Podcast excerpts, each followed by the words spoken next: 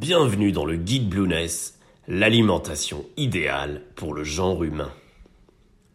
Pour comprendre comment les produits allégés en matière grasse et parfois bourrés de sucre en contrepartie ont rempli les rayons de nos supermarchés, il faut remonter aux thèses d'Ansel Keys.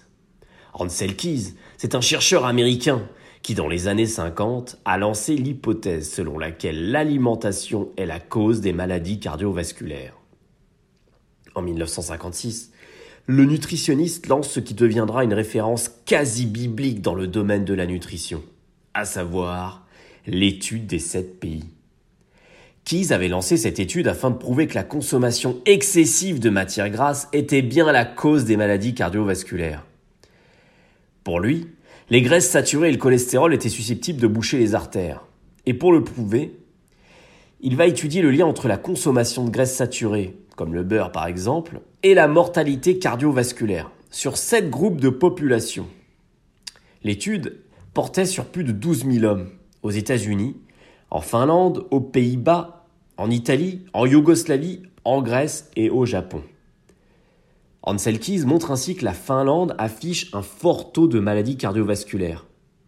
Et justement, les Finlandais étaient de gros consommateurs de graisses saturées.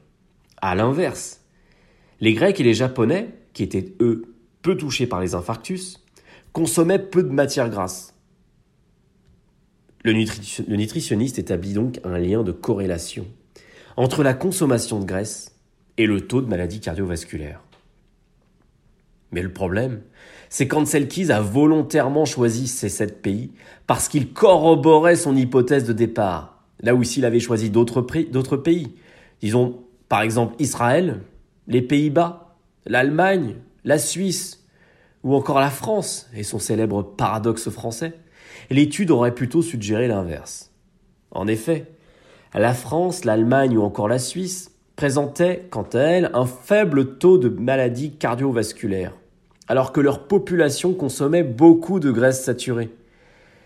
La Fondation internationale pour la recherche sucrière, le fameux lobby mis en place par l'industrie du sucre, dont nous avions parlé dans le, précédent podcast, fit appel à plusieurs experts proches des thèses de, de Keys, dont un certain Francisco Grande, un nutritionniste qui s'appelait William Connor et surtout Edwin Bierman, expert du diabète de l'Université de Washington. Ce dernier a ainsi convaincu l'Association américaine des diabétologues de ne pas trop brider la quantité de glucides recommandée aux diabétiques. Il a également co-rédigé un rapport de la Commission nationale sur le diabète en 1976 qui influença directement les programmes de recherche sur cette maladie et dans lequel figuraient évidemment des études scientifiques financées par l'industrie du sucre. La postérité a prouvé que l'étude des sept pays d'Ansel Keys, longue de 25 ans, présentait malheureusement des anomalies. Mais à l'époque, ces anomalies n'ont pas empêché le sénateur américain George McGovern de publier les objectifs alimentaires pour les États-Unis, en s'appuyant en particulier sur cette étude. Et c'est ainsi qu'en 1977, sous l'influence d'Ansel Keys, les recommandations nutritionnelles américaines préconisèrent au moins 60% des calories sous forme de sucre essentiellement lent, dont une part importante de céréales, et une réduction des lipides, donc des matières grasses, à hauteur de 20 à 30%. La France suivra cette voie-là, et jusqu'à aujourd'hui, cette répartition n'a que très sensiblement évolué. Pourtant, avec le recul, L'obésité est montée en flèche à travers le monde depuis la fin des années 70, et les maladies cardiovasculaires et le diabète ont pris des dimensions alarmantes. En effet, entre 1980 et 2010, le pourcentage d'obèses aux États-Unis va plus que doubler, passant d'un peu plus de 10% à plus de 35,7% de la population américaine.